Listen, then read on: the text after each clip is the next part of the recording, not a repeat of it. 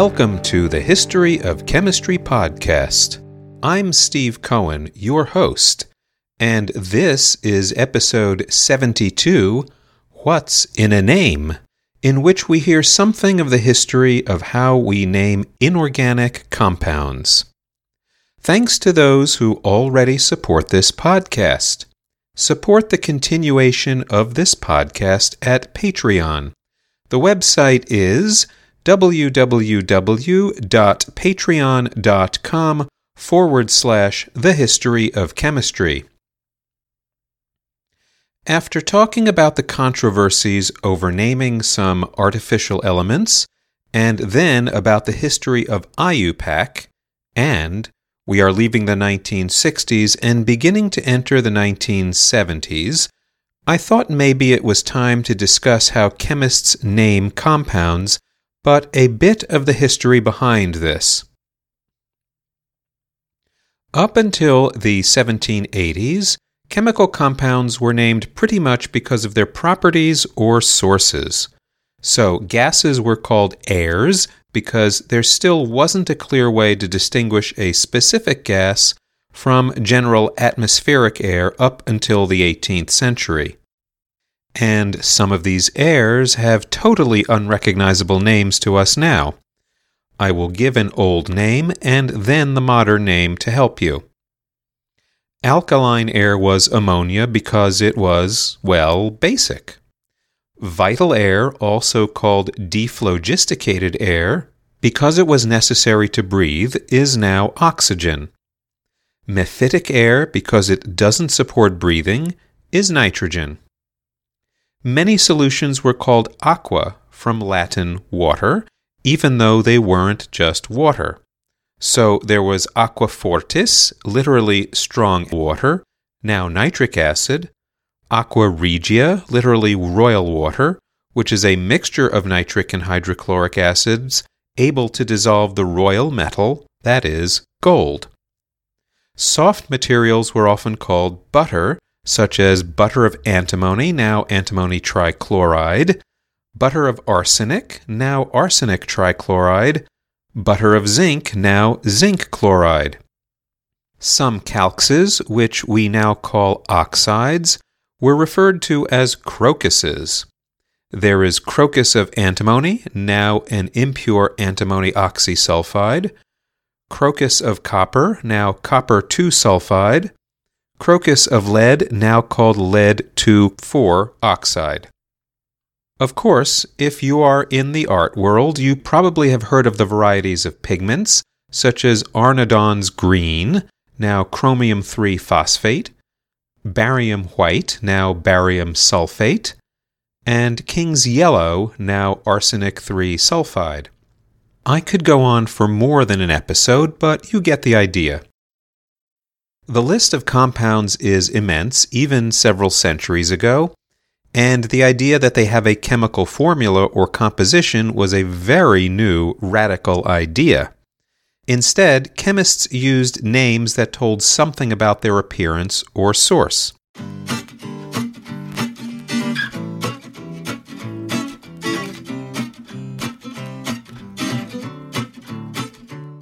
So, upon formulating the antiphlogistic theory, that is, oxygen, not phlogiston, is what chemists deal with for combustion, Antoine Lavoisier and his buddies Louis de Morveau, Claude Louis Berthollet, and Antoine Fourcroy published under the auspices of the Académie des Sciences in 1787 their Méthode de nomenclature chimique, or in English, Method of Chemical Nomenclature. Historians of science agree that this book is the fundamental source of modern chemical nomenclature, especially for inorganic compounds. Most historians believe that it was a radical shift of view, but there are a few, such as Wolfgang Lefèvre, who say merely that it is a transitional document to modern chemical naming. Either way, it did give us something new, for it names compounds based on their internal composition, not on their source or discoverer or color. Lefèvre notes The Methods taxonomic table presents the first taxonomic system of chemical substances in history that classifies consistently according to the composition of substances. So, how did it work? It was something like biological taxonomy, invented by Carl Linnaeus in the 1730s and 1740s, but for chemical substances. There were some major classifications of chemicals. 1. Simple substances, perhaps something like an Aristotelian element, but including light, heat, idealized oxygen, and idealized hydrogen. 2. Elements as we define them, such as phosphorus, sulfur, and carbon. 3. Metals. 4. Earths. 5. Alkalis. They further divided these five classifications into how they combined with heat, oxygen, and so on. In reality, it was still related in many ways to previous phlogistic chemistry but with new names. As to how the names were set up, the goal was to have one name for one substance and describe its chemical parts. All chemical substances were binary, of two parts, or ternary, of three parts. Acids, as understood in Lavoisier's day, were made of oxygen and a nonmetal, with the word acid and a specific descriptor for that acid carbonic, sulfuric, phosphoric, describing the nonmetal element. For those specific acids of a nonmetal with less oxygen, he used the suffix us, ous, and for those acids with more, the suffix ic, ic. An example is sulfurous acid versus sulfuric acid. Another set of binary compounds were metals plus oxygen, which he called oxides. You took the metal's name and added oxide. So you can have lead oxide, silver oxide, tin oxide. For those binary compounds of metals plus other nonmetals, you use the suffix et, but that was soon changed to ide, IDE. Thus, there is lead sulfide, silver sulfide, tin sulfide. Ternary compounds included salts made when acids were added to bases. You named them with the starting acid and used the name of the metal. So, for example, lead nitrate from nitric acid, iron sulfate from sulfuric acid. The whole thing was so obvious and easy that one of the authors, de Morveau, said, quote, No one will fail to perceive at the first glance all the advantages of such a nomenclature, which, while indicating various substances, at the same time defines them, recalls their constituent parts, classes them in order of their composition, and to a certain extent draws attention to the proportions that cause the variations in their properties. Unquote. The argument for and against atoms wasn't necessary here and chemical analysis was sufficiently primitive that this was enough in the late 1700s. But the science of analytical chemistry ramped up in the next half century, as did the number of organic compounds that were discovered and synthesized. The new method gradually caught on, but there were still books published around the turn of the 19th century with multiple names for a single compound.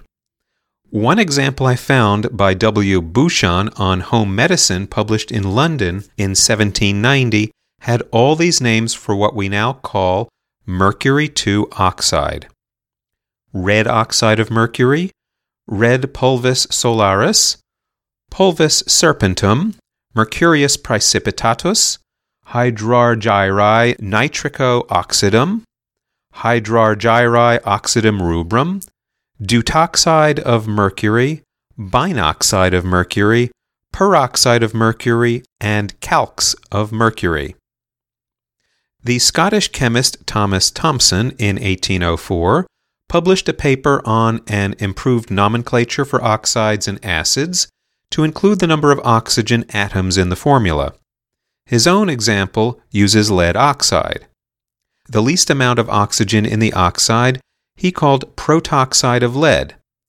The maximum amount of oxygen would be peroxide of lead. Intermediate oxides are deutoxide of lead, trioxide of lead, etc.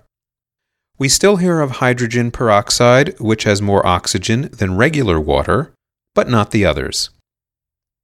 Berzelius did something similar by naming compounds as suboxides, least oxygen, oxides, medium amount of oxygen, and peroxides, most amount of oxygen. The German chemist Hermann Kopp wrote a four volume set, Geschichte der Chemie, on the history of chemistry through the 1840s. In Volume 2, toward the end of the book, he included a chapter called Geschichte der chemischen Nomenklatur und Zeichenlehre, or History of Chemical Nomenclature and Symbol Theory. In the chapter, he talked of Lavoisier's and Thomson's work, but still there was no treatment of naming organic compounds, a topic which will likely occupy a different episode. At this time, often the new inorganic compounds were named after the person who discovered them. We've heard of Glauber's salt from the 1600s, but by the 19th century you had Fischer's salt, Erdmann's salt, Vauquelin's salt, Cleve's salt, Zeise's salt, and Gmelin's salt. The inorganic compounds grew in complexity, especially with the discovery of coordination compounds and they require special wording. In the mid 19th century, a custom grew to include the color of the salt as part of the name. So you might have bromo purpureo cobalt or tetramin roseo cobalt with all sorts of Latin prefixes for colors.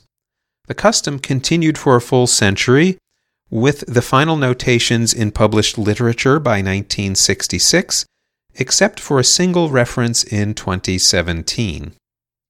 The term coordination complex, including the word complex, seems to date from 1894 in one of Danish chemist Sophus Jorgensen's articles.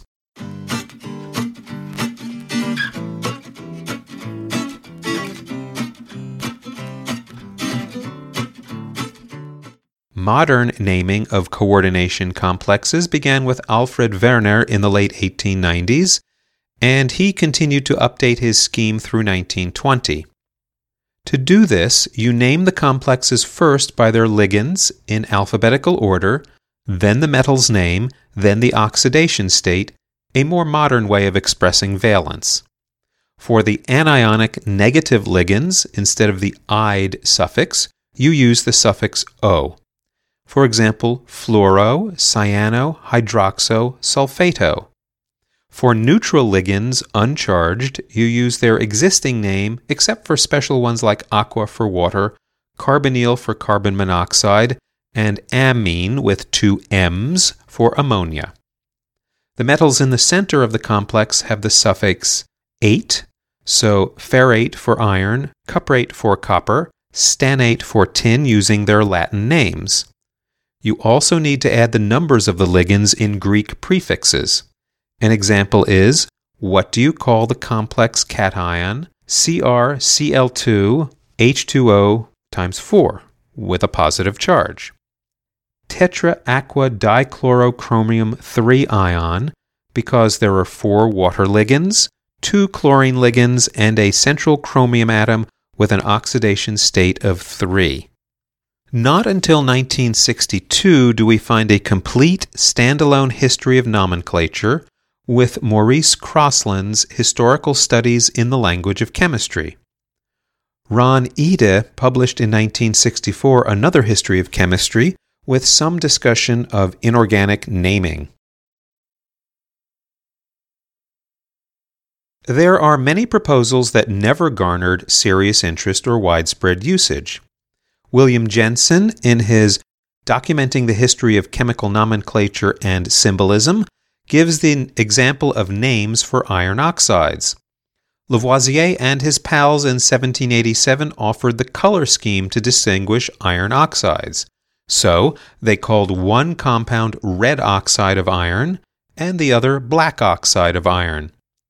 that never really took hold.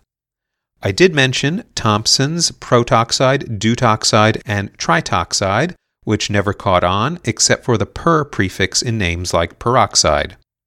The American German chemist Arthur Rosenheim with J. Koppel created a system around 1909 which called the two forms of iron with oxygen iron oxide and 2 iron 3 oxide, and that is closer to what we have but still not used today.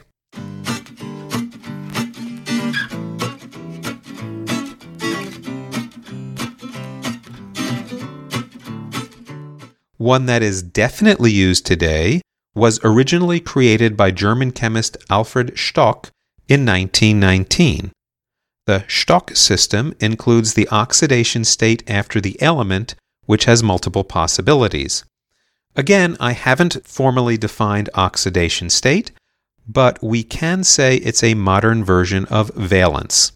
So, for the two forms of iron, you'd say iron 2 oxide and iron 3 oxide, where the 2 or 3 are Roman numerals inside parentheses. This tells us that the first compound has iron with a valence of 2, and automatically oxygen is 2, so we know that there is one iron for every oxygen atom. The second compound is iron with a valence of 3. So to get a neutral compound, and oxygen always has valence 2, we need two positive irons to balance out three negative oxygens. You may have done this manipulation in a fundamental chemistry class in high school. By the 1920s, the IUPAC was formed, and the Committee on Inorganic Nomenclature was working on this problem the Werner method versus the Stock system. Given that Germany was banned from IUPAC for the 1920s, Germany itself shifted largely toward the Stock system. IUPAC instead instituted another formal method in 1940 using numerical prefixes. So for iron oxide, you can say iron oxide versus diiron trioxide, that is, two irons and three oxygens. IUPAC, now the definitive namer of compounds, has updated its rules as more and new compounds are discovered, isolated, and given molecular structures.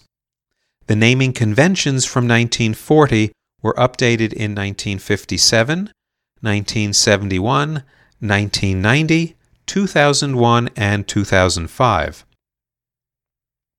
So far, we have seen that chemical nomenclature is an ideal, supposedly telling us exactly the composition of each unique compound. An example from IUPAC's own rules lists legitimate names as both calcium phosphide and tricalcium diphosphide. Iron trichloride and iron 3 chloride are both fine. Therefore, we certainly haven't reached that point yet. The common names of chemicals like ammonia and water do not tell us what they consist of.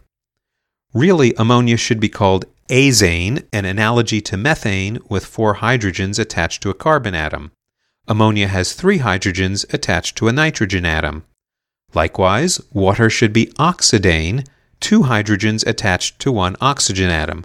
But these are never ever used. You are just supposed to know the composition. But the point here is that chemists have specific names for chemicals. They are designed to tell us what the chemical is made of, even if the system is imperfect so far. For large molecules, the name will naturally be longer and more complicated, and such complication has zero to do with the compound's safety or whether it's natural. Linking a long name to unhealthfulness is pure pseudoscience. As to organic nomenclature, that we will take up in a future episode. We will find more such peculiar, non standard names in the organic world. In our next episode, we sit squarely in the 1970s with new and improved polymers. Until then, brave the elements. Thank you for listening to the History of Chemistry podcast.